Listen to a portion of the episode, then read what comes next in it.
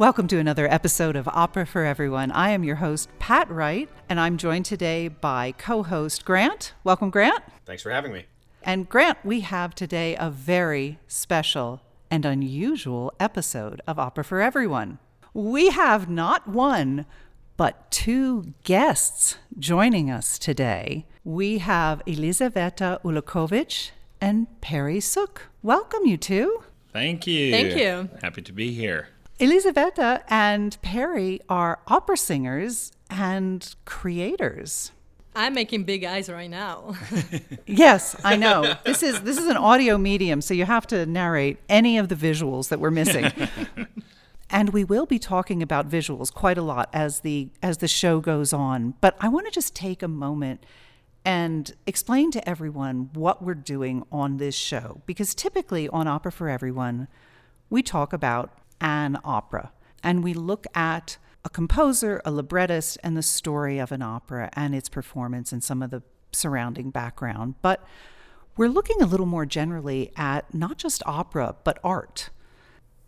Opera for Everyone, the show, was created to invite people to enjoy opera because opera is a blending of art forms which combines a variety of sources and inspirations to create an opera with its libretto and its score. And when it's presented, you have musicians, a conductor, singers, dancers, supernumeraries, a director, set designers, lighting, costumes, makeup, hair, seamstresses, dressers, so many more people involved and artists. In fact, opera, Grant, uh, the word opera Opera is an inherently plural art form. In fact, the word opera is plural. The singular is opus, like magnum opus. It's the Latin word meaning a work or something produced. And opera is a collection of many different things. I've explained it before to friends who aren't into opera that opera is an art form that faced all the choices that art forms face over the centuries, and every time it faced a choice between more and less, it always chose more. Yes, yes. And at Opera for Everyone, we want everyone, not just specialists and not just the people who've experienced it in the past or who grew up with it. We want everyone to know that they can enjoy opera because there's so much richness there. It's a rich complexity that brings together so many artistic elements. And all of these arts and artists together, they form an opera in combination. It's a, it's a harmonization, it's a marriage. And here, in our two guests today, we have a literal marriage of arts and artists. Elizaveta Ulakovic, we're going to call her Lisa through most of the show, as Perry does, and Perry Sook. They not only perform opera, but they're also married. And during some of the downtime recently, when theaters were not even open, they found a new way to express their creative impulse. And they created something new United Arts Studies. Can you all tell us a little something about United Arts Studies? Sure. Just as we were mentioning the marriage of many things, United Arts Studies is also a marriage of fine art and the music of opera. It's a multidisciplinary combination as Lisa and I, in the story of the show, take an online art history class and then debate about the meaning of those pieces with operatic pieces. Do you have anything you would like to say, Lisa? It kind of looks like it. Lisa, is that the way you see it too? Perry uses a very difficult language. I think you can describe it much more simple. It's just it is just the project that initially was an idea of a concert that then during pandemic we decided to make uh, to just cut in pieces and make it a video series just like a little entertaining show.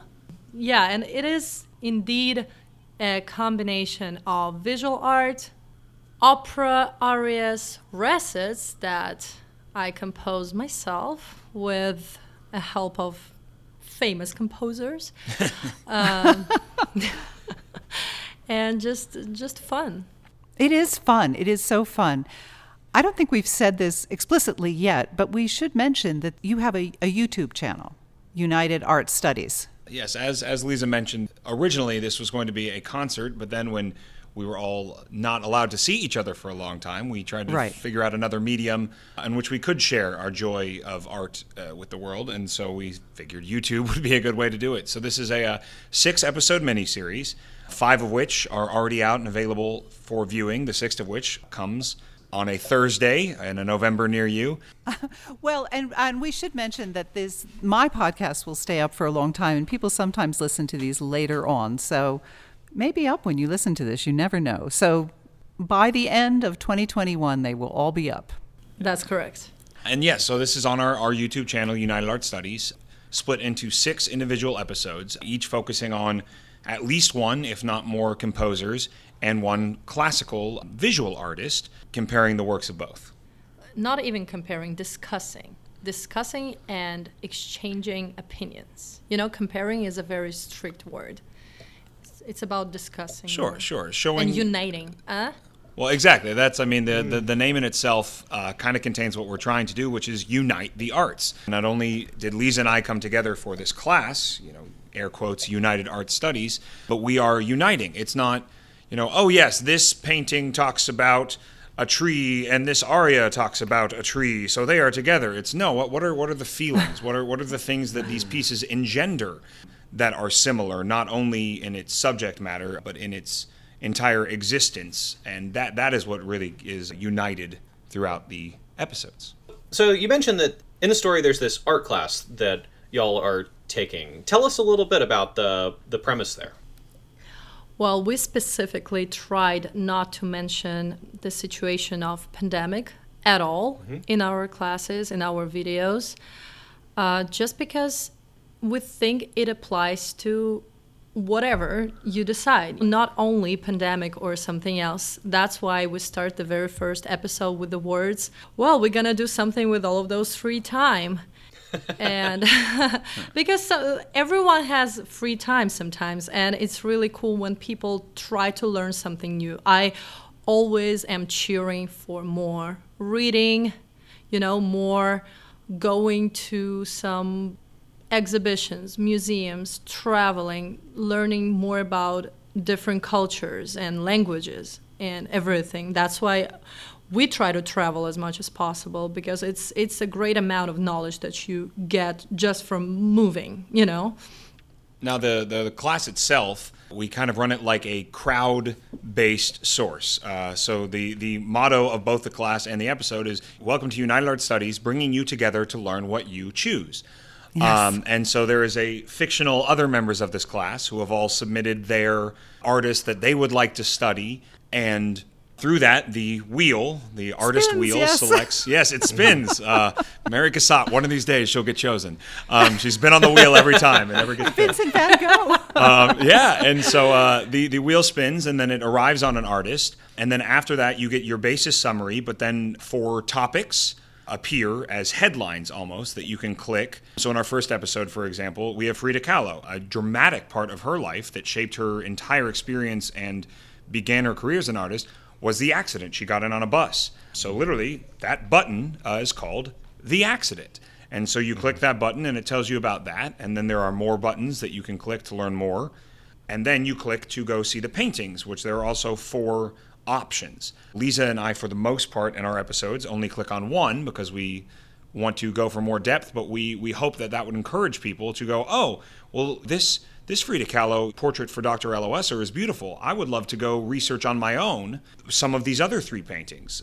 Yes. yes so- we do not have an, a, a task you know or a final goal to cover every single uh, detail of the artist or composer's biography that's not the goal the goal is just to make people want to learn something more something else Yeah, so we deeper. yeah we learned what we air quotes chose uh, and and hope that other people would learn along with us and then go learn what they chose about that person because you could take an entire class for a year of more of school about one singular artist, uh, let alone a 16 minute video.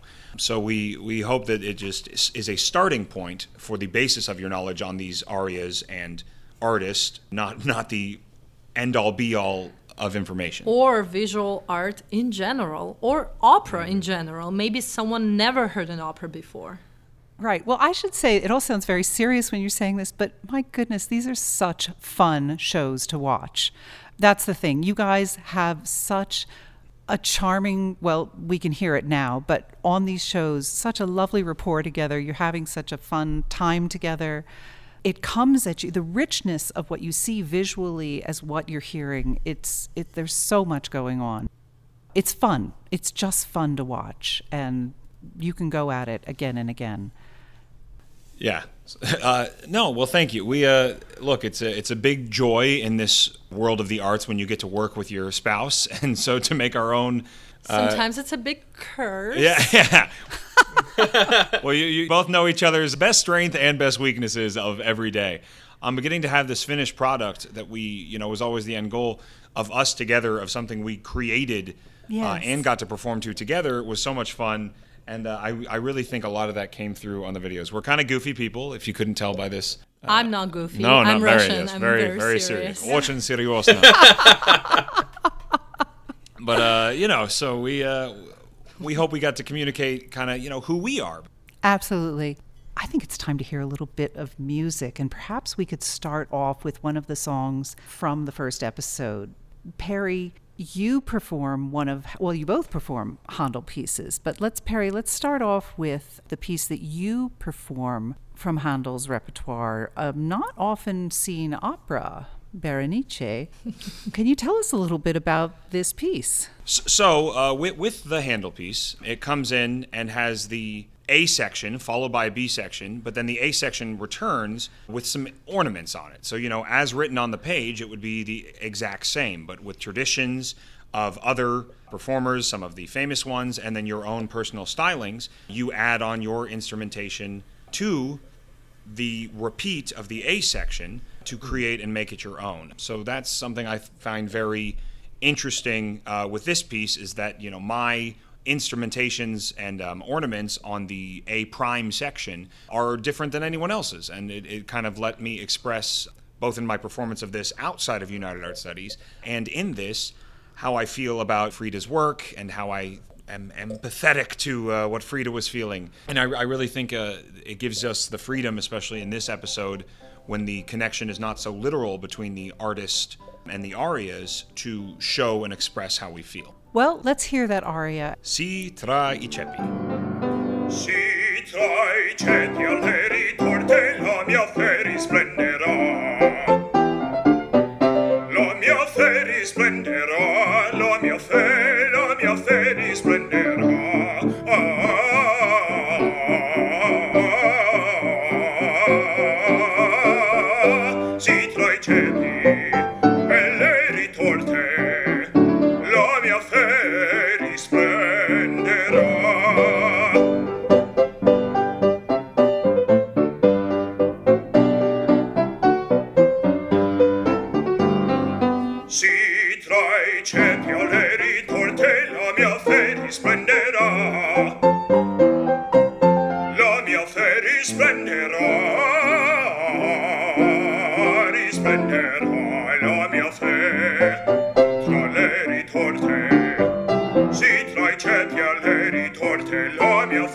fe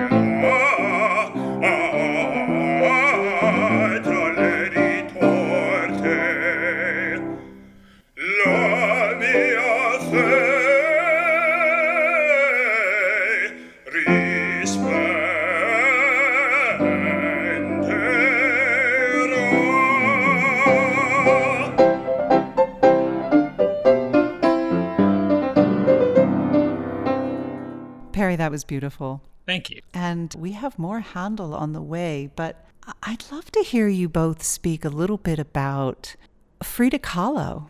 Because when you're listening to these and watching them on your episodes, it's this wonderful combination of hearing your singing in the case of this piece that you're singing from Berenice. And then we're going to, very soon, we're going to hear Lisa's song, which I'll let her introduce in a moment. But you're showing us a whole variety of images, not just from Frida Kahlo, but also from different performers. Yeah, the structure of every aria that we're showing in the episode is practically divided in two halves, where the first half is about the composer, the opera, the aria, and the singers who ever had a chance to perform it. And then the second part is how and why do we associate this particular piece with uh, with an artist? And then we show the artist maybe his photos but mostly his works or hers if we're talking about frida.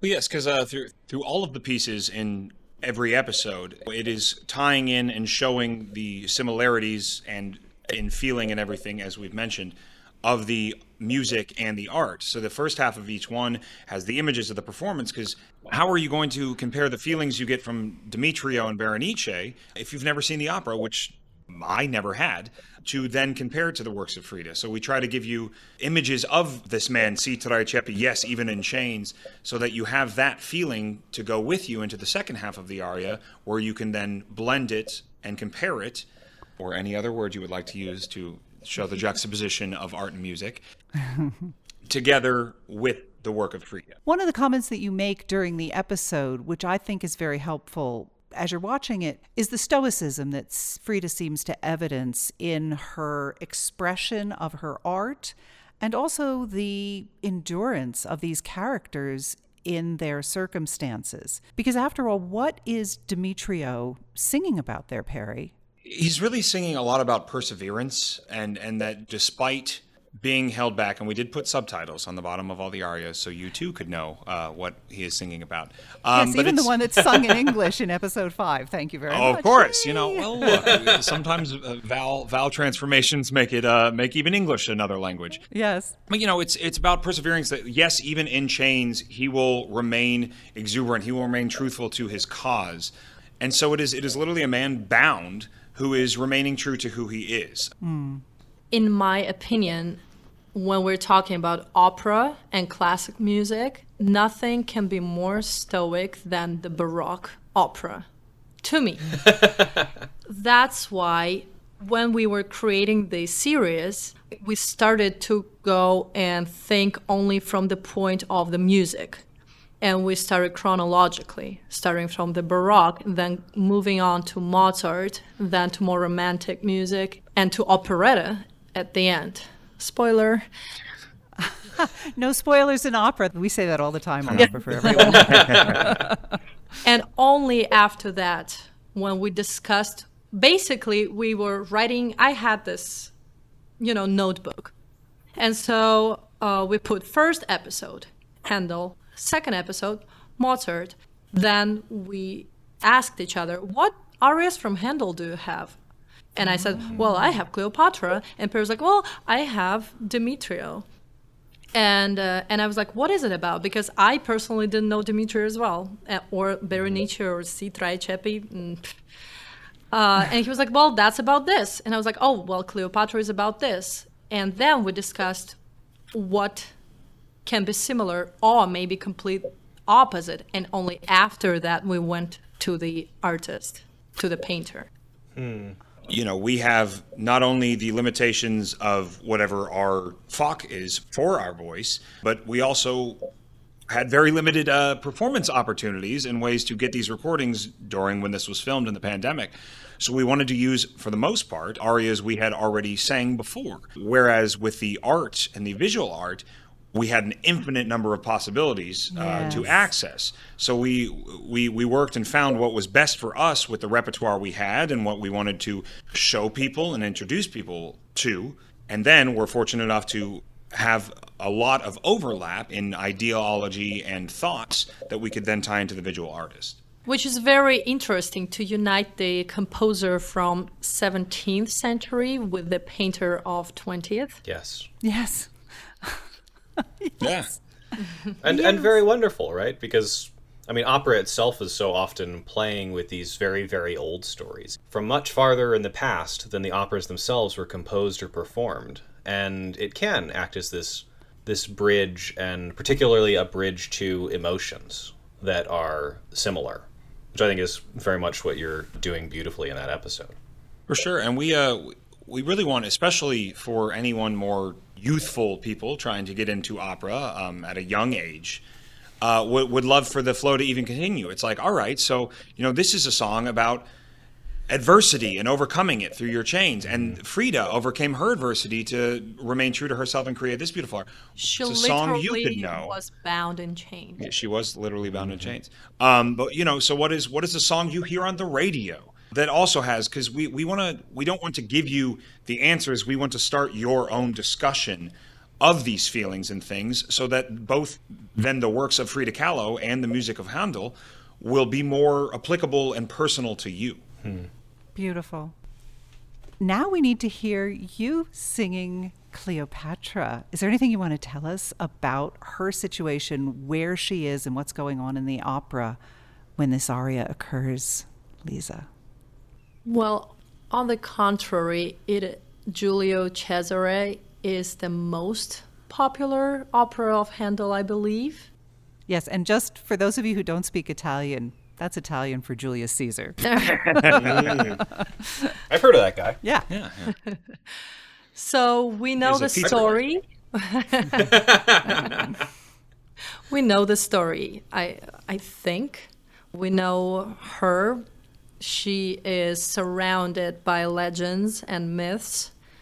But what we know for sure is that she's one of the strongest women in history. Mm. Yes, and she perfectly shows it with the help of Handel how strong and sometimes cruel, most of the times actually, cruel she can be. So, Lisa, what is Cleopatra needing to be stoic about? What is she suffering through? Well, she just got the news about Caesar being defeated and being not alive. And of course, she's very sad about it and she's devastated and at the same time angry at the situation. She lost the battle, she lost the love, she doesn't know what's waiting in front of her. So, when we are talking about the Baroque opera in general, the whole story is happening in the recits. And then aria reflects the feelings. Nothing is happening during the arias. not in Handel operas. So the first part of the aria is always the main mood, I would tell. Then the second part is something the opposite from the main mood. Hmm. So here, you know, when the person loses someone, the feelings are always very mixed. Yeah. It's not only sadness. It will never be black or white. It's sadness, it's anger, it is feeling of being lost, all the above. And then the third part is some kind of result of the mix of the first and the second part, where eh, some kind of conclusion. That's why basically the ornaments appear. Of course, initially it was for countertenors and huge sopranos to just show their art, to show their technique. But the underlying idea is just to bring uh, us to a certain result. I believe that in the third part of that aria, she finds new strength from that loss.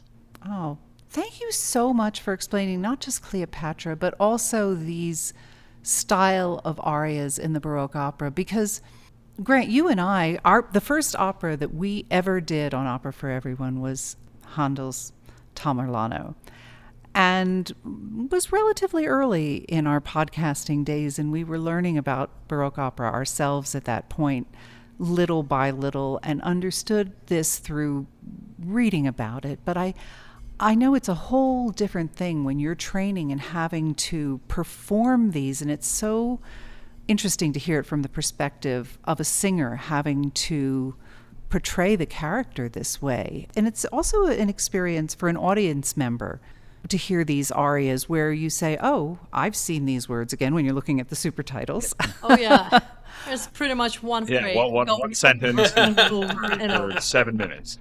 right you pick up pretty quickly that as perry said the the action is happening uh, during um, you all are calling them recits and i'm so used to the um, hearing them called recitatives it's just a quicker way to say that Yeah, Exactly.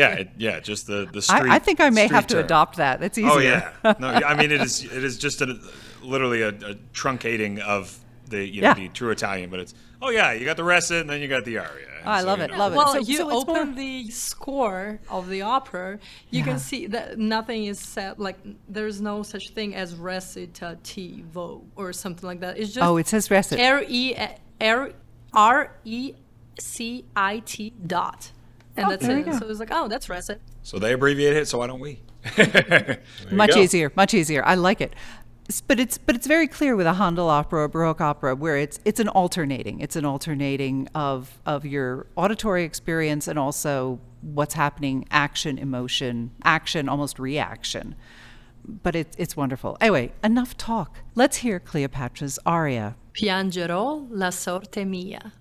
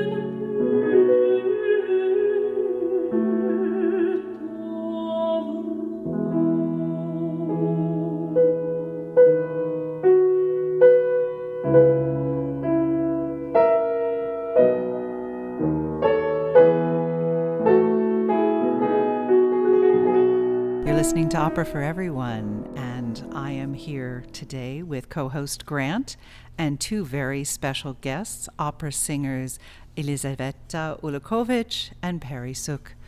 Welcome, you two. And Elizaveta, that was so beautiful. So beautiful. Well, we can hear it in your voice, Elizaveta and Perry. I know you're both married, but I don't think you both grew up in the same place. How did y'all pick up on that? so tell us where you're from and where you grew up and how you became singers.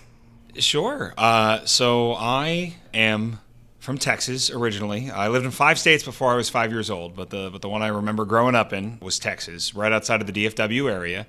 Yeah. Um, and started doing musicals when I was four years old. My mom was directing one, and both my sisters were in it. And I figured if I had to sit there the whole time, I might as well be on stage too. Um, Oh, yeah. And never really stopped. Uh, did it my entire way through school. My degree from University of Oklahoma is in musical theater performance. And while I was there, uh, the opera department came and asked me if I would do an opera as well as the musicals I was involved in. And I got permission from my department. I did my first ever opera with Don Giovanni as a very um, inappropriately age cast commendatore, uh, but I had you know the, the voice for it in college. But did that and, and absolutely loved it. Luckily for me, my musical theater career kept me pretty busy for the next foreseeable part of my career uh, once I got out of college. But then, when there was a little slowdown in the industry and leading into uh, obviously this pandemic, I had a little more time and said, Well, this is as good a time as any to really get to sing some of this wonderful music that I've had such a passion for and not a lot of time for. And got to do that. And luckily, uh, opera took me to Italy where I met my wife. And so I, I'm, I am, yes, I am very, very thankful for opera in my life. For, for if nothing besides that, uh, getting to meet my wife, uh, who is also not from Italy. So I'll, uh, I'll let her take it over. Yes, Lisa. I'm from Russia, St. Petersburg. Was born and raised there. I started singing, I think, when I was two years old. And my parents' favorite thing was to put me on top of some people's cars and me just singing the folk, Russian folk songs uh, in the Oh. whole backyard. That was really fun. And so I really like to sing, but I never found a specific style for myself that will let me feel natural, comfortable, organic. Uh, I, I know Perry doesn't like the word organic, but I use it all the time. so I kept going from pop music to jazz music to then to folk music then to I tried even rap. I sang Oh, boy. in choir. If you guys had a video representation of this, you would know how ironic it is that, that this tiny little Russian girl tried to be a rapper. Just throwing that out there. I want that for one of our optional songs.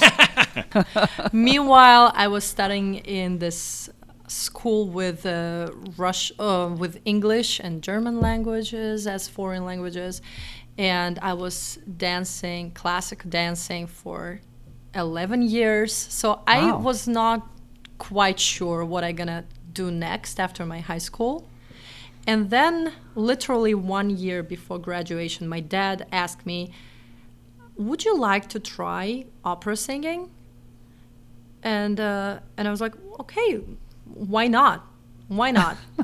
so we went to this uh, professor and I started singing. And usually, I just got used to everything being so easy to me.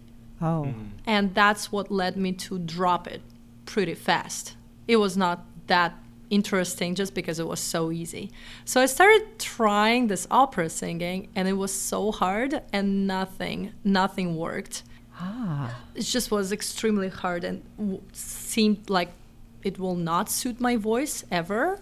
And that's what was so interesting to me. That's why I pushed all of my efforts and in one year prepared myself for musical college without any background classical education whatsoever. And so I went to State Musical College Rimsky-Korsakov in St. Petersburg where I did not receive my bachelor degree because I just switched to directly to conservatory a year before graduation just because I just wanted to learn and get to my goal faster, I guess. I didn't care about diplomas or degrees or anything. So while in conservatory, Yes. I was doing I was studying to get my masters and then again a year before graduation, Bolshoi Theater in Moscow saw me and they invited me to join to join them. So a year before graduation, I just moved to Moscow from St. Petersburg. But then I was like, oh, it's been eight years. I think I should get some kind of degree. So I finished it. Uh, So I finished conservatory distantly and received this red diploma, which is the highest, mm, you know, when you get, when you have all the A's. That's that's that's called red diploma. So I got it. Amen. Master summa cum laude. If you Okay, Oh, Congratulations. there we go. Yes. And so I started working in Bolshoi Theater for two years, and then in two years I was invited to the to this master class in Italy, and I went. Now you we're see where this is going. Italy. Yeah. Yes, I met Perry. I met Perry dropped that hook uh, earlier. Yes. yes. I met my future husband and my future voice teacher, who happens to live here in New York. And so, after 10 days in Italy, I returned to Moscow. I dropped everything I had. I quit theater and I just moved to New York. oh my Oh, wow. was a very spontaneous decision, but it was worth it. Oh. That's wild. wow. And Perry, were you living in New York at that time too? Uh, yes, yeah. I came up in uh, 2014 after graduating from OU and have been here ever since. I was quite quite happy the voice teacher happened to uh, happened to bring her back over to New York with us. So, okay, I need to hear more about this. Like, how did you meet in Italy? I mean, Italy is a big country. So tell us more about the connection. Not big compared to Russia. yeah, yes, Yeah, not quite as big as Russia, um, but what is? I also think it's unique. We're both from the. I'm from the state, and she's from the country. That it's like you know, it's not Europe, it's not Asia, it's it's Russia, and I'm like, you know, it's not the South, it's not the middle, the Midwest, it's it's just Texas. Like you know, we're, we're just doing our own thing. Um, no, so we were we were uh, we were both invited to this master class um, out in there, and it's uh, teachers from all over. Uh, there were two Italian teachers, one Russian teacher, multiple coaches brought in, and then uh, three American instructors as well, uh, including uh, the voice teacher we both now work with in the city. Uh, and we were invited by people, representatives from our countries, to take part in this master class. And uh, I mean, it was amazing. You literally woke up, had some of the best espresso you'll ever have in your life. Yes, Italy, yay. You know, sang sang for a few hours, listen to people sing for a couple more hours, go swim in the ocean, have the best pasta you've ever had in your life, go back, sing again, and then go have an amazing romantic dinner every single night. So if you ever want to fall in love, I really recommend the island of Ischia. Uh, it's it's it's a great spot for that. But yeah, so both singing in the program, and uh, I saw her and instantly decided I. Uh, wanted wanted to spend a little more time with her so you know trying to be very helpful and you know make sure she had medicine after traveling and and know where all the classes were i, I you know offered to take her phone number uh, the first night we met and uh, luckily the second night we met we had our first date not bad. Not bad. so yeah so you know I mean, it must have been pretty good for her to drop everything and run away to New York. well, I, I think I think the uh, you know the, the wonderful voice teacher here and the and the promise of an agent, which uh, did happen. I'm just a reckless Happened. woman. Yes, very, very reckless. Very, yeah. I, I, that's not necessarily a word I'd I use to am. describe you. Yes, very reckless. I am reckless yes. Russian, for That's God's the reckless Russian. We're going for alliteration here. Um, well, well, we'll be talking about fairy tales later. So uh, I love that story. That's beautiful. That is just beautiful. Were there other romances, uh, or were you just not noticing? You were in your own world there.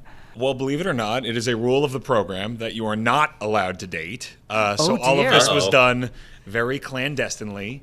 Um, and then on the final, Okay, shh. Everyone listening, don't tell about this. no, uh, after the final night of the program, my teacher says, "By the way, I'm not, I'm not dumb. I know what's going on here, uh, but thank you for for at least trying to." Uh, follow the rules and keep this quiet here go have this wonderful date and that's actually where i returned to propose to lisa so it all all ended very year well and romantically yes oh, you went back a year later for the yes proposal. we went yes we went back a year later and uh, went to the same restaurant where we had our first date with blessing and uh, and went and That's where I proposed. Lots of romance in Italy.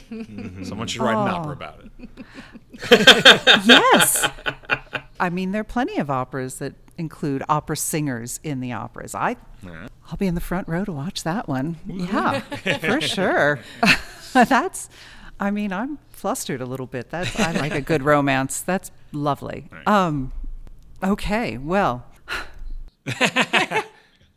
And and that's to me the wonderful thing about your series is that you see that romance in the most everyday of spaces. Not necessarily on an Italian island, but in the most ordinary of spaces. On the couch, in the apartment, in a car at one point, with the dog, and seeing how that is just part and parcel of everything in life. Hmm. Of course there's a there's a fiction to it, but the fiction is I think telling the truth about you guys and the way that some of these things permeate your life. Oh, absolutely. I mean, some of the discussions we have over these pieces, and you know, no, no, this is what it means. No, this is what it means, are actually the conversations we had while writing these episodes. The only thing, you know, fictitious is the the class itself, because all of the thoughts and feelings and how uh, goofy we are around each other is is all very quite real. Well, let's talk a little bit about the second episode of United Arts Studies. You mentioned that you went chronologically with the composers, and we get to hear a little Mozart. I must tell you, Mozart is always fun. And Mozart seemed to have a very important place in your opera history. You just told us with Don Giovanni, you were playing the Commendatore in your first outing on stage in Mozart. But in episode two, that's not what we're going to hear. I'm happy to say we're going to hear one of my favorite pieces from Don Giovanni, which is Leporello's catalog song. For people not familiar with the story of Don Giovanni, Leporello is servant body man to Don Giovanni. Tell us a little bit about what goes on in this song. So Leporello is really just one of the most fun characters I've ever got to uh, portray in opera. So throughout this aria, he is literally giving a list, a catalog, if you will, of all of the types, varieties, shapes, sizes, and preferences of women uh, that his master has conquered uh, throughout his uh, romantic Yeah. conquest. You know, in an attempt to scare away a woman who does not want to leave alone, Don Giovanni. And so the depictions and odd requests of seasonal preferences of sizes of women it's it's really And just number. a, and, and oh yes and the ridiculous amount of numbers literally listing per country how many uh, how many female conquests Don Giovanni has had per country. Uh, it's it's very humorous and just so over the top and such a such a fun fun aria to perform. Yeah, it's an interesting, fun aria. And one of the things that, that Mozart does in his operas is, is you have these humorous, fun moments, but also some deadly, serious moments as well. Because I feel like one of the things this particular show we're doing here, this podcast, it's a little bit of a sampler for your show, but also for opera in general. We're getting a little Handel, we're getting a little Mozart, and we're going to get some other composers as we move along. Let's hear some of Leporello's catalog song. Madamina, il catalogo è questo delle belle che muore padron mio, un catalogo è lei che ho fatto io. Osservate, leggete con me, osservate, leggete con me. In Italia 640 in Alemania 231 Cento in Francia in Turchia 91 Ma in Spagna. Ma in Spagna son già mille e tre. Mille e tre. Mille e tre. Van fra queste contadine, cameriere e cittadine, von contesse e baronesse, marchesone e principesse, von donne d'ogni grado, d'ogni forma, d'ogni età, d'ogni forma, d'ogni età. In Italia 640 in Armagna 231 Cento in Francia, in Turchia, novantuna ma, ma, ma in Spagna. Ma in Spagna son già mille e tre. Mille e tre.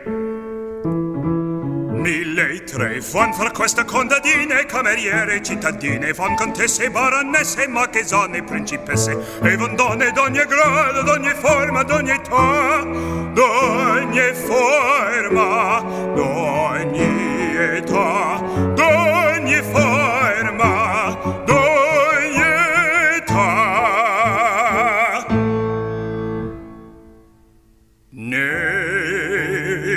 nella bionda e all'usanza di lodala la gentilezza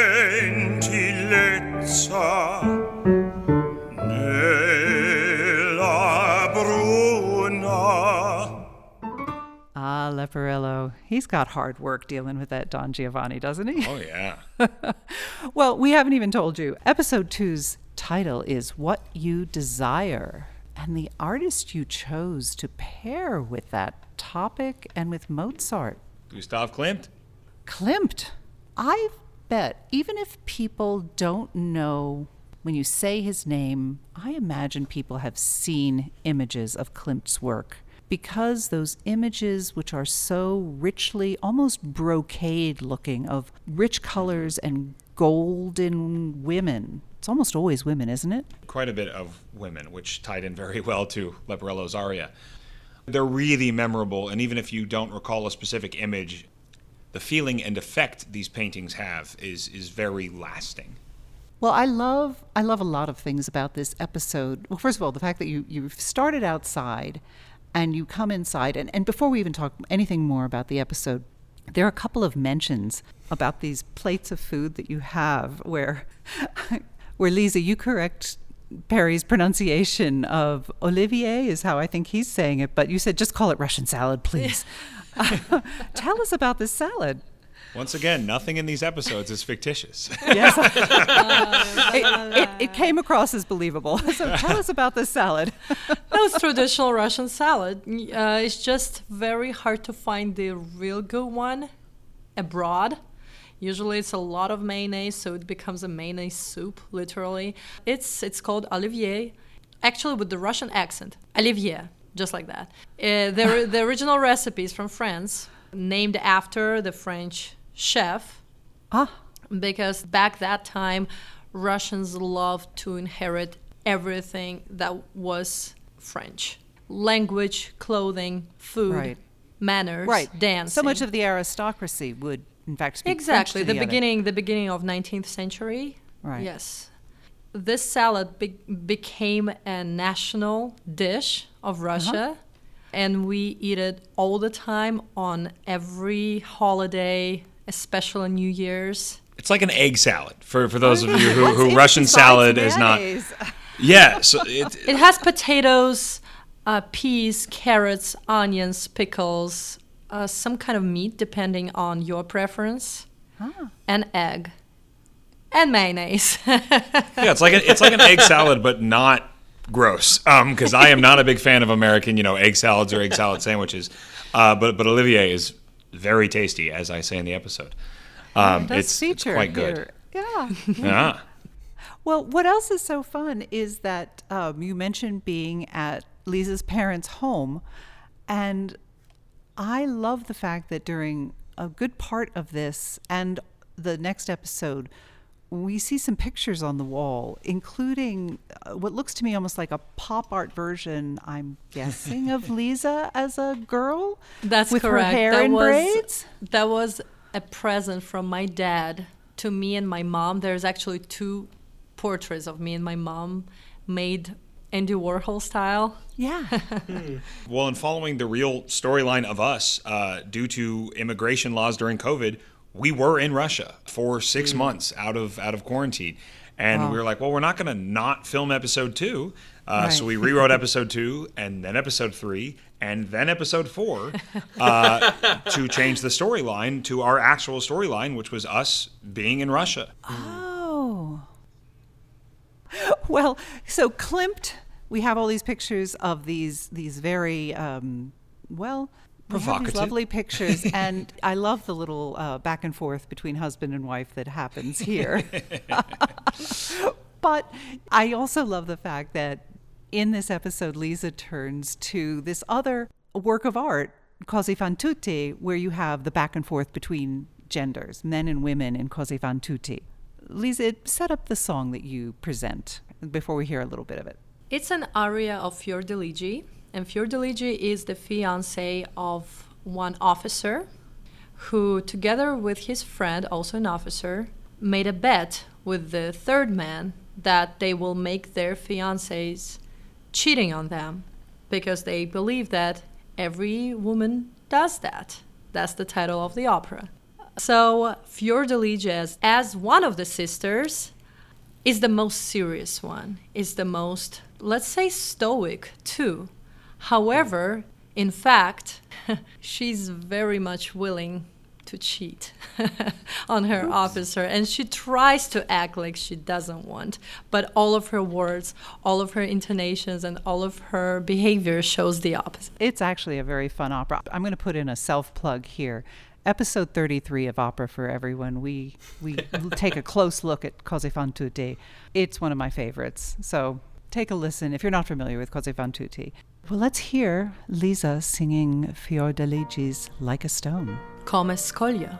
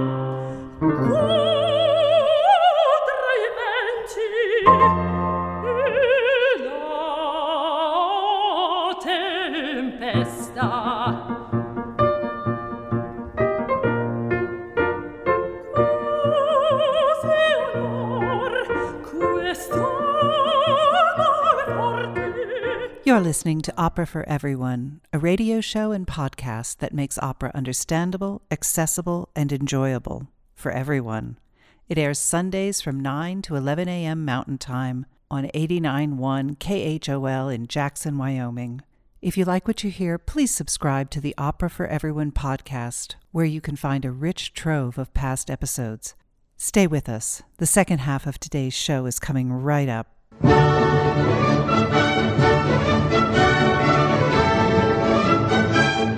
Welcome back to the second half of Opera for Everyone. I am your host, Pat Wright, joined today by guest co host Grant. Hey, Grant. It's wonderful to be here. Always wonderful to have you. And we have our two very special guests, Elizaveta Ulakovic and Perry Suk. Hello.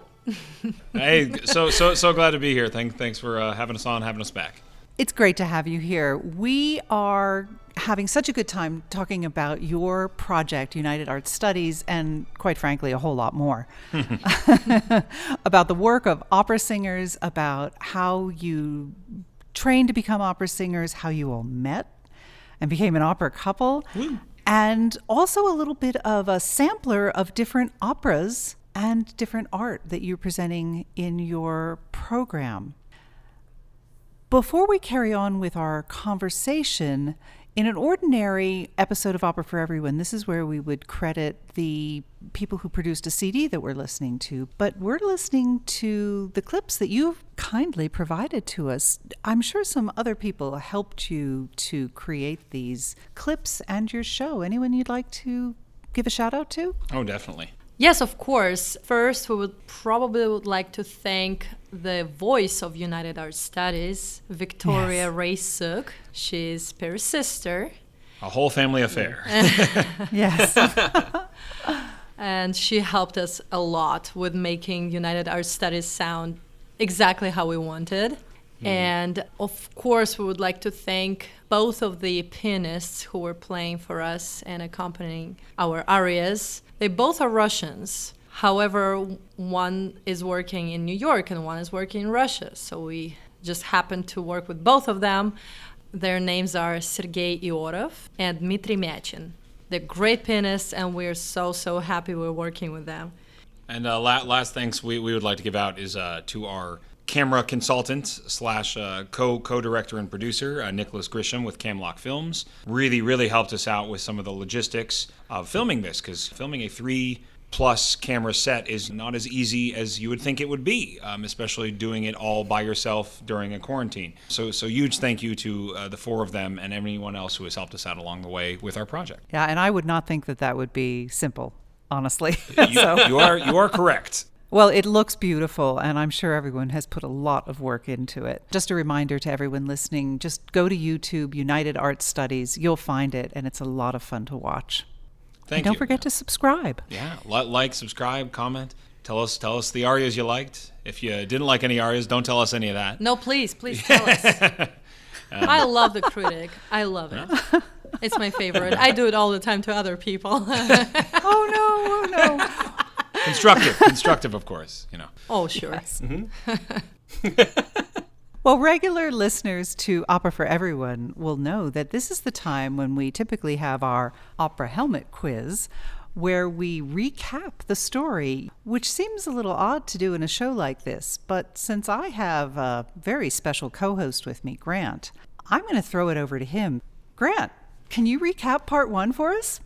So, once upon a time, in the faraway land of Italy, there was a beautiful island where two beautiful people met and they were told that they weren't allowed to date, and the rest is history. That's pretty much it. Very accurate. I love it. No, no, that's great. It is from that meeting and, and that love and our mutual love of music that this project was born. So, I mean, the rest really is history. It was from our discussions of opera and art and our love of combining them and sharing them and showing them to new people uh, that United Arts Studies was born. Lovely. That's lovely. Well, speaking of history, I wanted to go back before we talk about any of the episodes in particular. I want to go back and, and look a little bit at the history of combining drama and music. Because, Perry, you mentioned earlier that you've got a background in musical theater specifically, that you had to be released from your musical theater studies department to, in order to participate in an opera. But music and drama combining together has a long history. And for people who are not specialists in those areas, it can sometimes be confusing. What's a musical? What's an opera? What's an operetta? What's just a play with some music added into it? Can you all speak to that in any way? Sure. As we were talking about with Handel, it's a very good example of where we came from to where we're going. The lack of these book songs, songs that furthered the plot, is something that is contained in a lot of opera. And even as opera goes on, a lot of the story is not necessarily contained within the songs and arias. What is marked as really the beginning of musical theater, if you don't count Showboat, is in 1943 with Rodgers and Hammerstein's Oklahoma. For the first time, everything that was on stage was to further the story, including the Dream Ballet by Agnes de Mille and all of the music by Rodgers and Hammerstein. There was no chorus line. There was no and and here's your you know musical review part. Uh, every single bit of the staging went to furthering the plot and advancing the storyline. Um, and to me, that is the biggest transition from the two. Granted. Operas happen to be more sung through than musicals, but then you get things like Les Miserables and Phantom of the Opera, which are both almost entirely sung through. However, the separation from story and music that we sometimes see in opera, we almost never see in musicals. Uh, and that is really what I would say is the biggest difference between the two. What our listeners can't see that I can see was the expression on Lisa's face. Perhaps some disagreement? A different perspective. I do not think that's the. First of all, I was surprised how smoothly Perry could just go and go on and on with his story. It's almost like I have a degree in musical theater or uh-huh. something. I do not believe that's the only or the biggest difference. I believe one of the one of the differences between operas and musicals is the base story because originally it was only antique stories like myths. Then it went to history and uh, real historical people. Then it went to literature. But not only that, the main and the biggest, biggest difference that divides opera from anything else is that opera is always a tragedy. Always. Except for maybe some examples that are exceptions from the rule. What about opera buffa? Ah, that's an exception. That's not that's that's that's the opera buffa. That's the comic opera. You know that it will never be. Oh, you know this opera. No, no. You know this comic opera. You know that Verdi wrote only one comic opera, and he was very particular about this. It's so interesting, isn't it? I almost feel like you both have illustrated what I have experienced that different people, even in this world, will come at it with different perspectives on this very question. You're going to get several different points of views, especially you see right here someone trained in musicals, someone trained in opera, how we see the differences. Hmm.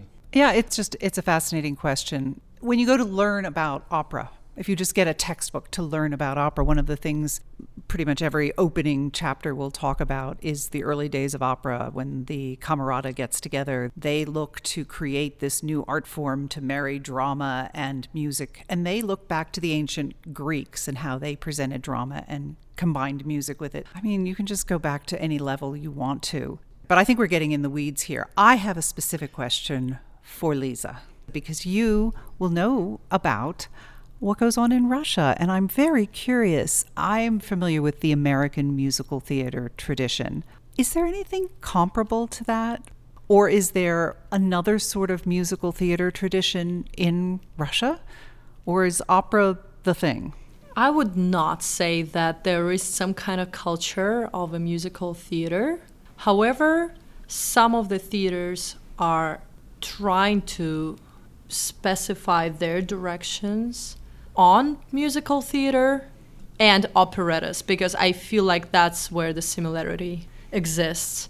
There's one operetta theater in Moscow, there's one musical theater in St. Petersburg, but it is so unpopular. I mean, it is popular. The, the theaters itself are very, very popular. But comparing to the number of opera theaters, concert hall, philharmonic halls, it's just, uh, it's, it's, the number is significant. Which is fascinating as a contrast to the American experience, where musical theater is extremely popular. Think, think of it this way musical theater is a uniquely American art form. We, we hmm. created it here. Broadway was the birth of this art form, whereas the Bolshoi Theater, where Lisa worked, is older than our country. I just hmm. feel that Russia as a country, Russia as people, tries to preserve the traditions that go all the way from a long, long time ago, starting from 16th, 17th century, when it was all about classical style of anything you can imagine. And, the, and that defined our country, that defined the imperial Russia with all of those costumes, with all of the music, dancing, and everything. And we, as Russians, we do not and never wanted to lose this. So we try to preserve and continue to develop it. And Americans try to preserve their culture, which is is just different. Hmm. Yeah, that makes sense. That makes sense. Well, we do hear in, in our opera houses here in the United States, and I think all over Western Europe, we certainly see a number of Tchaikovsky operas. We also will hear from other Russian composers as well. I'm, I'm, I'm thinking of the, the name of the school you attended, Rimsky Korsakov. we hear some of his works and others also. But I think Tchaikovsky is probably the biggest name, also because of all of his non operatic symphonic work. I mean, the Nutcracker. Come on, let's go. That's what true. would Christmas season be without the Nutcracker? is Yeah. is is the Nutcracker as big a thing in Russia Oh my as it God, is here? yes. I believe even bigger. Oh wow, It is. It is well loved. and, and with good reason. Oh yeah. Yes. Mm-hmm. I believe there are several opera schools that are worldwide known, such as Italian, French, German, and Russian. And if you are a major opera house, you just cannot avoid one of the major styles mm. and schools and countries.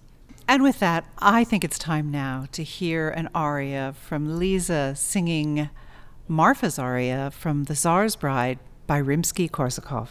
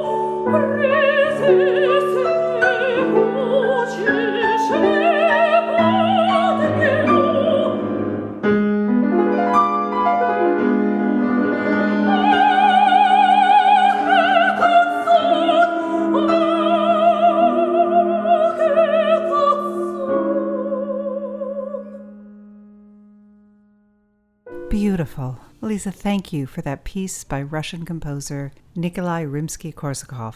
And Perry, you were speaking about the development of the American musical theater tradition. even with our own American traditions, we're still updating things within our own art form. I actually was very recently in David Lee's new production of Camelot with just eight people in it, reducing this three and a half hour giant production into a small ensemble cast of eight while maintaining Wow. all of the music. Yeah, very, very interesting. It's actually officially licensed now. I went out and helped them do the first ever licensed production of it in Iowa and Kansas as well. Within our own art, there's still constant evolution of maintaining those traditions. So I I believe, I believe we have a little bit of Camelot. Yes, yes, you've sent me one of the favorites ever. I have to tell you, this was always my mother's favorite piece Lancelot's hmm. If Ever I Would Leave You. If ever I would leave you, it couldn't be in summer. Seeing you in summer, I never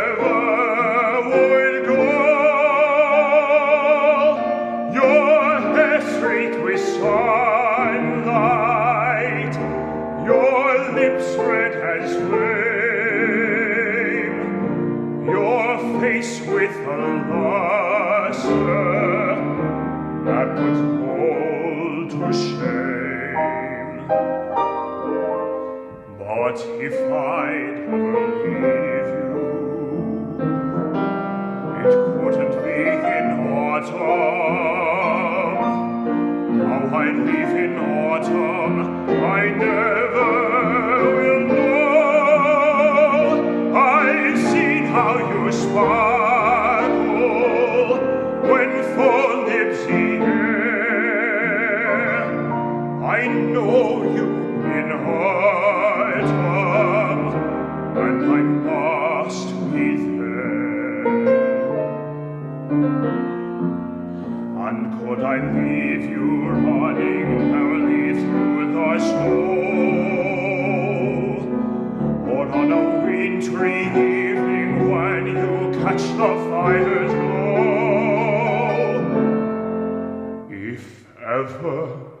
I would leave you,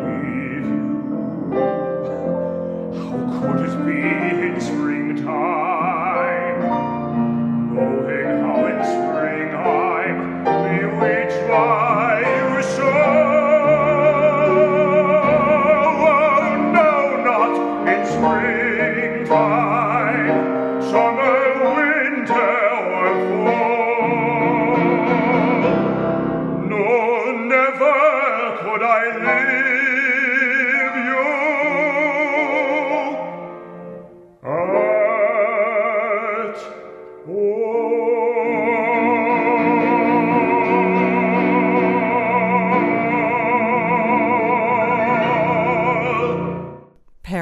Thank you so much for that rendition. Oh, I Oh, of course. just love that song. Regular listeners will know I love a baritone voice, and that that is lovely. Oh, thank Just you. lovely. Thank you very much. A quick question with this new production of Camelot, is this something one can catch online anywhere, or do we just need to keep an eye out? There is nothing online of yet. There is a tour in the works that took a slight hiatus due to the pandemic, but there is a tour version of it coming out. It will either be listed at David Lee's Camelot or the new reduction of Camelot. It's really wonderful though, because some of the music that was cut, you know, to make the original not four hours long, Yeah. is put back in this version. But since the storyline has been streamlined, you get all of the music with half the time. Yeah, do they get rid of that line about women not thinking very often? Yes, yes, it is. It is. Yes, it is. It is. A, it is a much more um, socially appropriate version of Camelot. That is the most offensive line in the original. Indeed. okay, I think it's time to get back to United Arts Studies. Football, episode three. We open with an OU game, University of Oklahoma. Yes, we, you gotta love it. Uh, with with perfect artistic mirroring, we are again in football season right now, and uh, Lisa Lisa will tell you all of those reactions are quite genuine, if not even subdued from my normal level of attentiveness to Oklahoma football. In telling our story, I would be remiss to not mention football in mine. I played for 12 years. I'm on the board of the watch committees here in New York for the Sooners. Stop. What's a watch committee? if you're not a football person. Uh, so, uh, That's something really silly that he, that he makes sound very serious. Okay? Well, no. So, so we have our we have our um, our organization called the NYC Sooners, uh, and our our main focus is trying to build a community of Sooners up here in New York uh, and the tri-state area for networking opportunities, uh, for connections, for that, and we also raise a scholarship fund to help send a student from the tri-state area to Oklahoma. But mainly gathering every Saturday in a bar. But we do indeed have a watch party every Saturday uh, for for the game.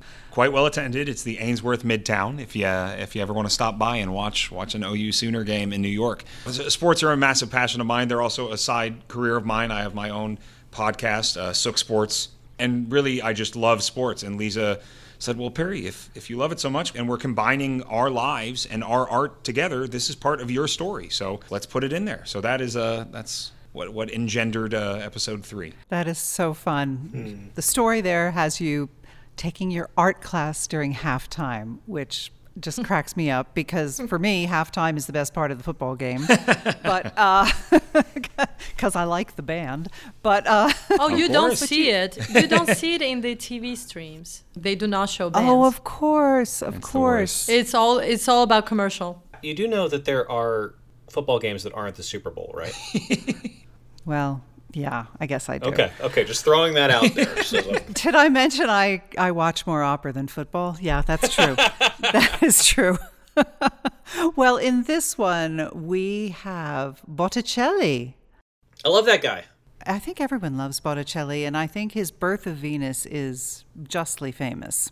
We would have to agree. We mentioned this in the episode. Most of his drawings, including the Birth of Venus, is based on a woman he actually loved and painted her most of the time from memory. I think his passion for her, much like my passion for football, comes through very clearly in, in the artwork. I think that's what gives it such resounding emotion. Yes, to me, I saw that once an exhibition of mostly full collection of Frida works in St. Petersburg. And then I studied in Florence, Italy for several years in a row. And I went to the Gallery of Art, and The Birth of Venus is exhibited there. And it is absolutely breathtaking when you're just standing in front of it. It's just so majestic. It is spectacular. It's the one that also has the nickname Venus on the Half Shell, mm-hmm. which might resonate for some people. it was important for us to use paintings that were also important to us, something we would actually click hmm. on. And so the fact that Lisa had seen The Birth of Venus. Then in the fourth episode, we literally do one of my top three paintings of all time with the persistence of memory. And getting getting to relate to those and those paintings that we have seen and felt and experienced ourselves, we thought was very necessary to be organic in our reactions and comparisons to the artwork. Hmm. Yeah, and it comes through very naturally. And these two episodes, this one and the next one, are different from the others in that there's just one song, one singer. So this is Lisa in this episode with Song to the Moon from Rusalka by Dvorak. Lisa, how do you connect this song to this art and artist? I think that was the only time when we connected the aria to the painting very literally. She is in a shell just coming out of sea, and I was like, what can be more like that than the mermaid, which is Rusalka in translation from Czech language? Yes. And that's so beautiful. And it doesn't have to be complicated all the time. Sometimes it can be just beautiful. And we decided that that might be the way to go. The third episode with the literal comparison, and then the fourth episode with a very ambiguous connection. But it's all connected. with each episode and each feeling and each theme, we wanted it to be perceived and related in a different way. So we have the, the comparisons and the kind of agreeing of each other in the first episode. We have the complete disagreeing on the subject matter of the second episode. We have the literal interpretation in the third episode, and then the very abstract, you know, feeling. I was about to speak Russian, чувство of the Yay. the, the uh, you know relation between the the painting and that feeling that that painting that means so much to me and and legacy and what you leave behind and so as we go through these we wanted each relation to the painting to be different and there are going to be literal comparisons. Everything. Oh, this looks like that. That sounds like that. And we wanted we wanted that to be okay. That can be enough sometimes. Exactly. So one aria was completely enough for the third episode. We couldn't find anything else to represent it more than Dvorak represented. Well, let's hear Song to the Moon.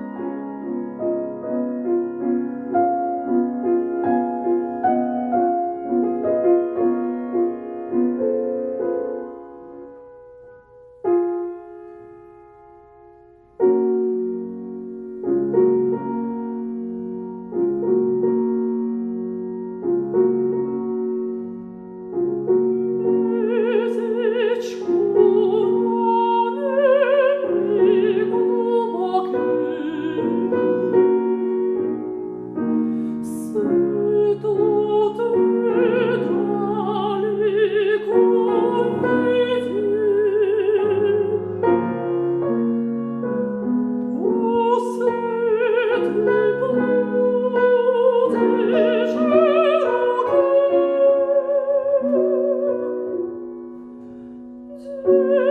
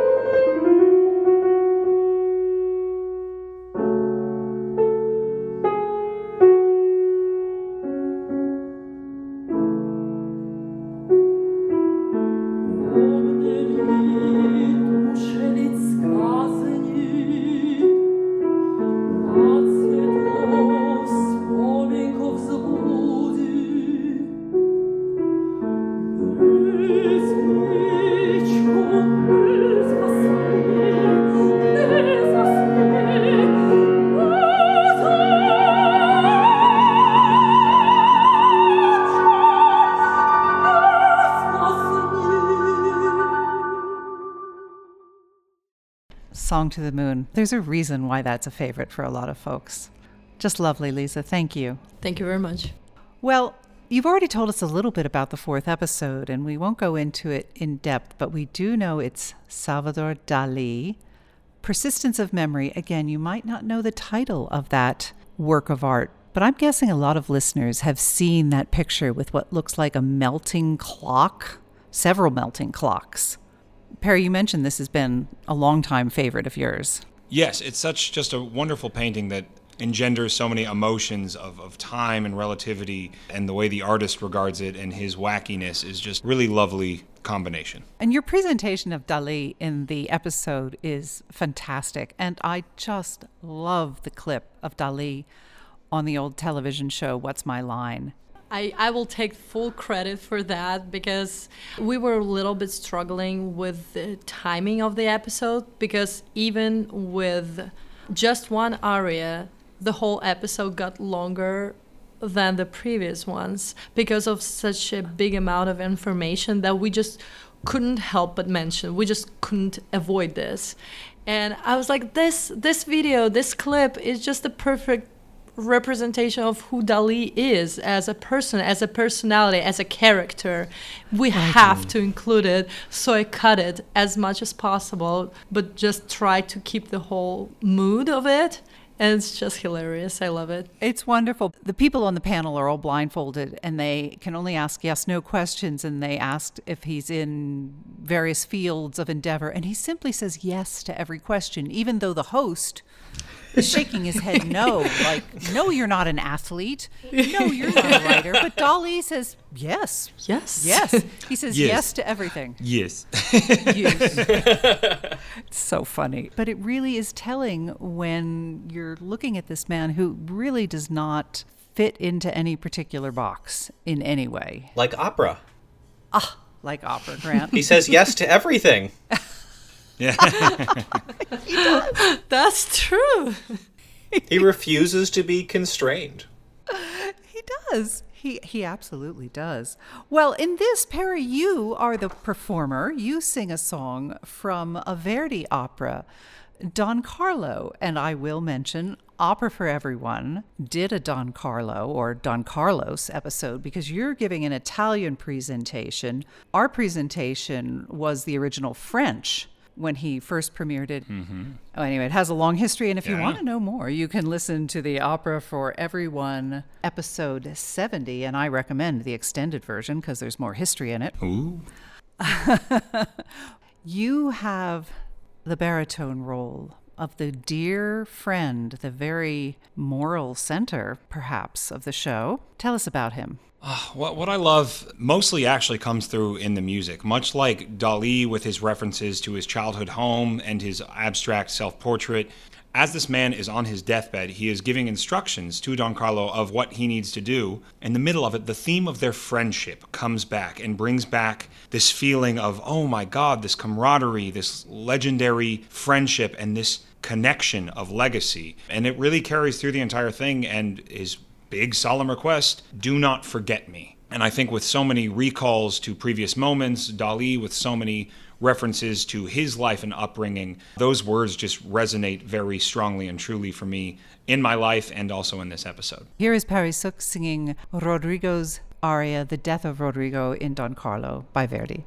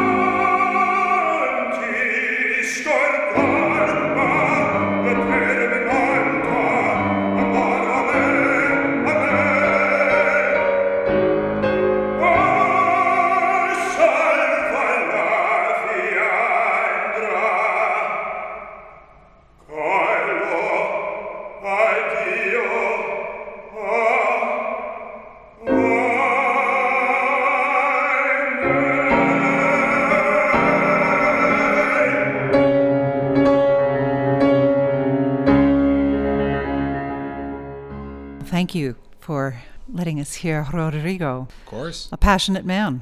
much like myself. Yeah, yay. well, I want to think back to Rusalka and the influence of fairy tale because I, I know that when I looked at Rusalka a while back, the influence of the stories, not just Hans Christian Andersen, but all of the stories swirling around mermaids or, or the creatures that live in the sea and all these folk tales and folk music got me thinking about the use of folk music and folk tale in opera. Is that something you've encountered a lot in your experience with operas where you encounter folk music, which seems like such a, a, a complete contrast to the very elevated style that we often encounter with the composers who are so educated and work so hard to craft these works but the folk music is is more more basic and just sort of more in the air of their various regions So, first of all, if we're talking about traditions and preserving them, it, it's very important to notice that all Russian music, all of this, is based on the folk music, literally.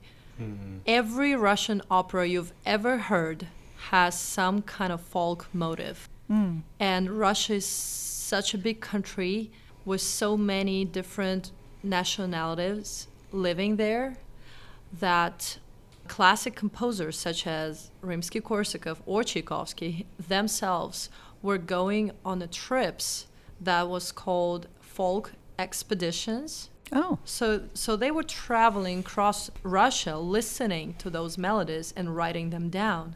So, if we listen to the Snow Maiden, I don't think there is something original there. I believe there's all folk music just orchestrated. If we're listening to the Tsar's Bride of Rimsky-Korsakov, if we're listening to Eugen Onegin by Tchaikovsky, it's all the choirs are based on the folk music hmm. and you cannot avoid that in Russian culture that I represent. Well, that's fascinating. That so was very self-conscious and something they embraced, and anyone in the audience would know this as well. Absolutely, yes, yeah. It's just, it just you cannot not hear this. All the flutes. When you hear the flute, you immediately think about this little shepherd boy in the Russian hmm. fields. When you hear harp, you think about traditionally when Russian bard is telling stories, he plays this little instrument that is called gusli, that looks like a little harp.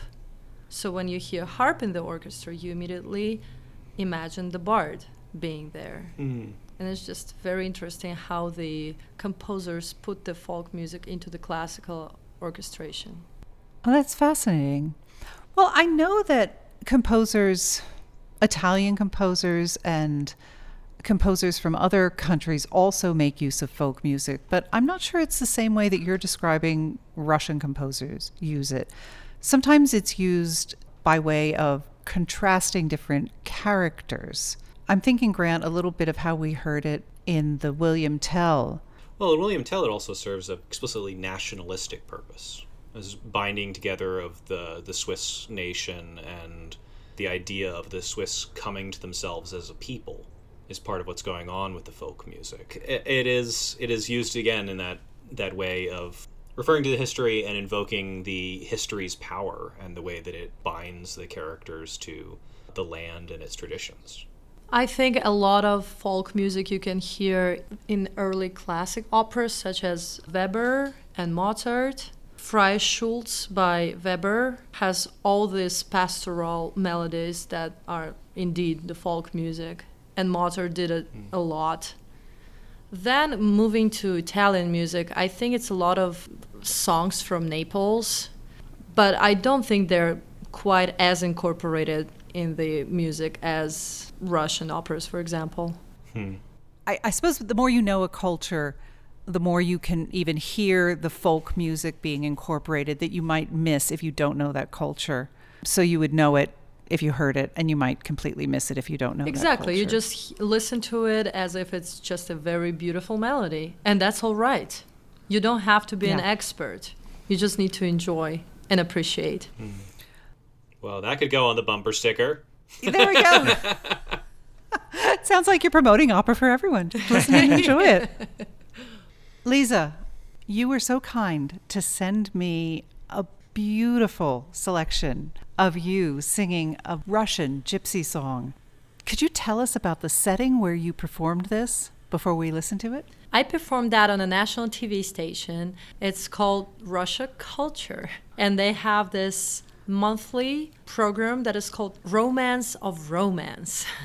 because as we know, romance is a different name of an art song. So that month, it was art songs that were based on the folk music, including some kind of gypsy songs. And some people were singing this with the full orchestra, but this song particularly is about a guitar, which correlates with the mood of the person who's singing it. Meaning, the guitar is hanging there and looking so sad. So am I, very sad about my lover being very far away from me. And so when the musicians heard me singing that, they were like, oh, we don't need the full orchestra. Let's just bring the traditional Russian interpretation of the gypsy songs. So it is a beautiful guitar playing there and the accordion and bass. And it's just an ensemble of, I believe, six instruments that perfectly, perfectly show the, this gypsy song. I love it very much. It's beautiful.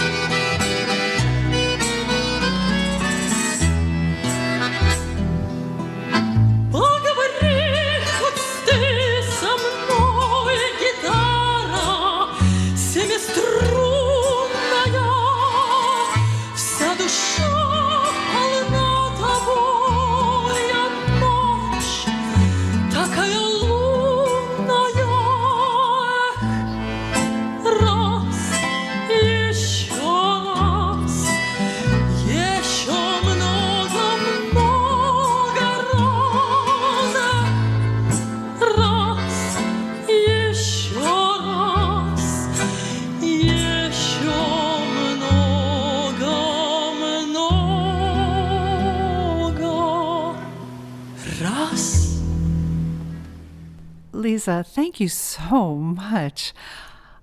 I, I, you know, I love every kind of music, but that was so much fun. I love that piece. Thank you.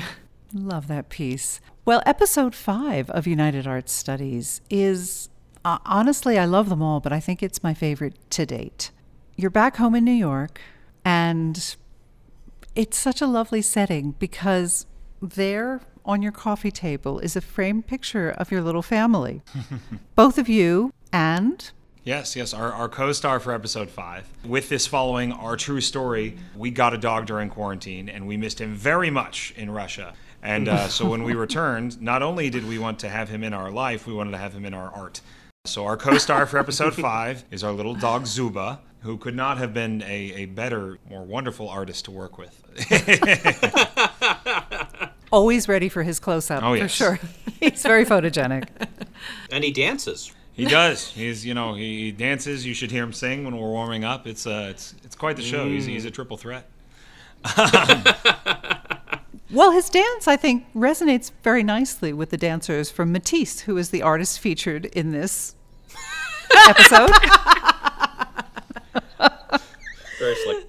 Very, very, very smooth. No, I, I, would, I would have to agree. I think there's so much joy and life in Matisse, and and the, when he comes back from this horrific series of unfortunate events, uh, to then create this art of these beautiful dancing forms with this, you know, painting with scissors. Uh, I think that joy resonates with all of us, including Zuba. I think you're exactly right. I love some of the comments you made about difficulties leads to the creation of new art, which I feel is almost a summation of what happens with the circumstances that lead you to create these series of episodes. Definitely. The feeling of this episode is that negative circumstances can have a positive impact, whether accepting them or overcoming them. And this series is A perfect example. A perfect example of that. Yeah. And um, this is the first episode where you have two composers represented. Uh, you sing a piece, Perry, that is composed by Britten from Billy Budd. And we have Bizet's Carmen represented by Micaëla's aria, where she is essentially convincing herself she's not afraid of Carmen.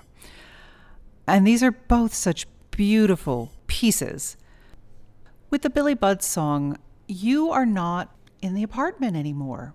Yeah, uh, following following Lisa and I on our journey, uh, things were opening back up. Uh, the the world was opening back up, and we wanted to take advantage of that. Rather than the home performances we were forced to do for the first four episodes, with the transitional performance in the car, we really wanted to put these back out into the world. So uh, mine takes place right on the Riverside docks in Manhattan, New York, And when we were thinking about where can Micaëla sing her prayer, we couldn't find a better place than the church. And we found this beautiful, I mean, we didn't find it. It, it was right there all the time. St. Patrick's Church on Fifth Avenue. Such a beautiful place. I think the visual aesthetics of this uh, really, really lend it to both giving the journey of Lisa and I, but really aiding in the comprehension of the feelings of these arias. I'm going to invite everyone just to go and listen to it and see everything that United Arts Studies has to offer. I watched this a couple of times and loved it each time and honestly saw different things each time that I watched it. It was beautiful. I loved each song. And it's fun when you know the story of the opera to watch these pieces, but it's not necessary. As you mentioned before, the words are there, what you need to know, and you can enjoy them even without the words. They're just beautiful performances, both of them, and, and it's so lovely to have them. And the conversation that you have both before and after these pieces, I think, is so wonderful as a summation of not just of, of what's going on in this episode, but what's going on in the presentation of all five of the episodes. But speaking about your conversation, you mentioned the recits before, and I was so interested in how you called them recits that we didn't really talk about the the content and and the way that you break into them because they're oftentimes I'm seeing them as transitions towards your songs. But I think there's a little bit more going on there. They are indeed a transition from the simple dialogue when we just sharing our opinions to the arias where the words are not enough and we just cannot not sing.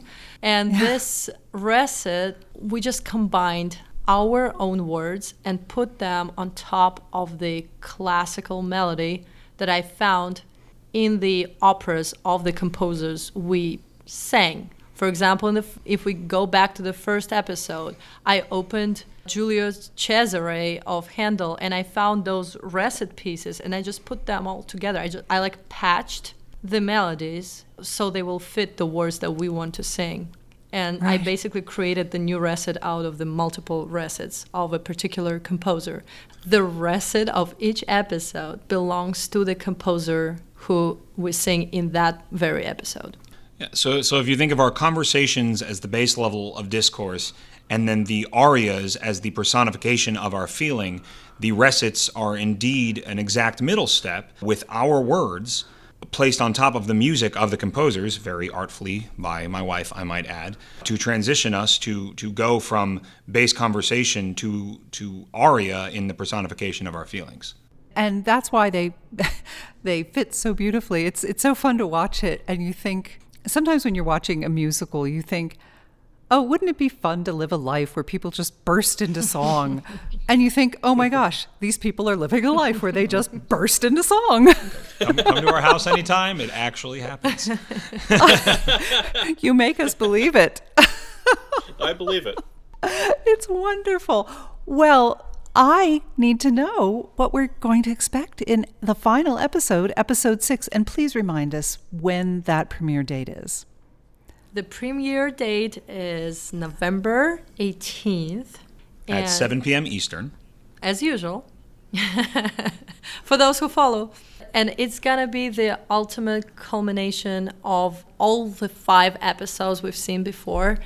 It's gonna be very, very beautiful, and we cannot wait to see this. I don't want us to, to spoil it, but it's just gonna be something else, something new, something you've never seen before.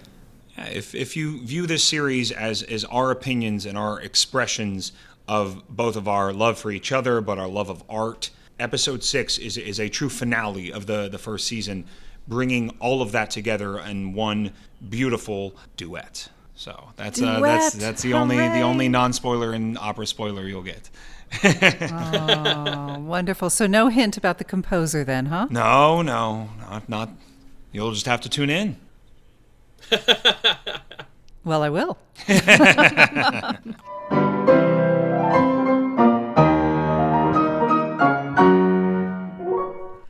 and finally, to finish off, a drink and a lullaby. We're going to listen to Elizaveta Ulakovic and Perry Sook in some excerpts you won't hear in the episodes of United Arts Studies. First, Perry sings Hamlet's drinking song from the opera Hamlet. Then, Lisa sends us off to sweet dreamland with a lullaby attributed to Mozart. But before I play the music, let me say, Grant, thank you for being my co host, but mostly, Lisa, Perry, thank you so much for being our guest today on Opera for Everyone, and we wish you every success and stay in touch with Opera for Everyone, always. Of course. Thank you so much for having us. Thank you very, very much. Ogni caro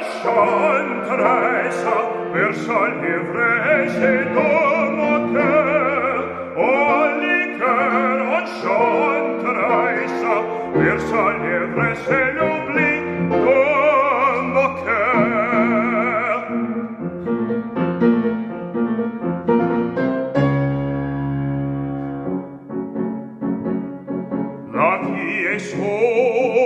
messo so court du nouveau jour de seul nombre chacun est l'oeil sportissimo salor de scène cruel voix d'un désespoir de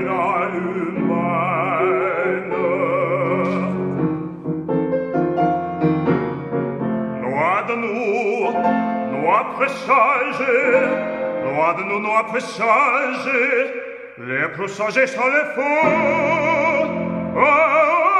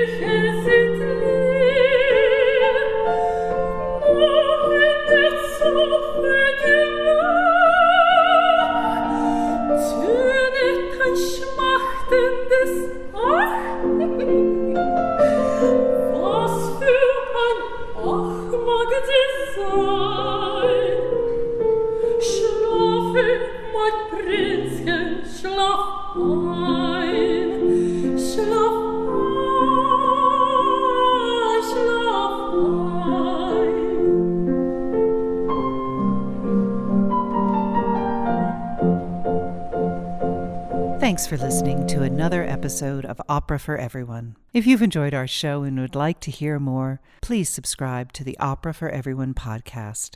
Opera can be challenging, but everyone loves a good story, and a story set to music is even better.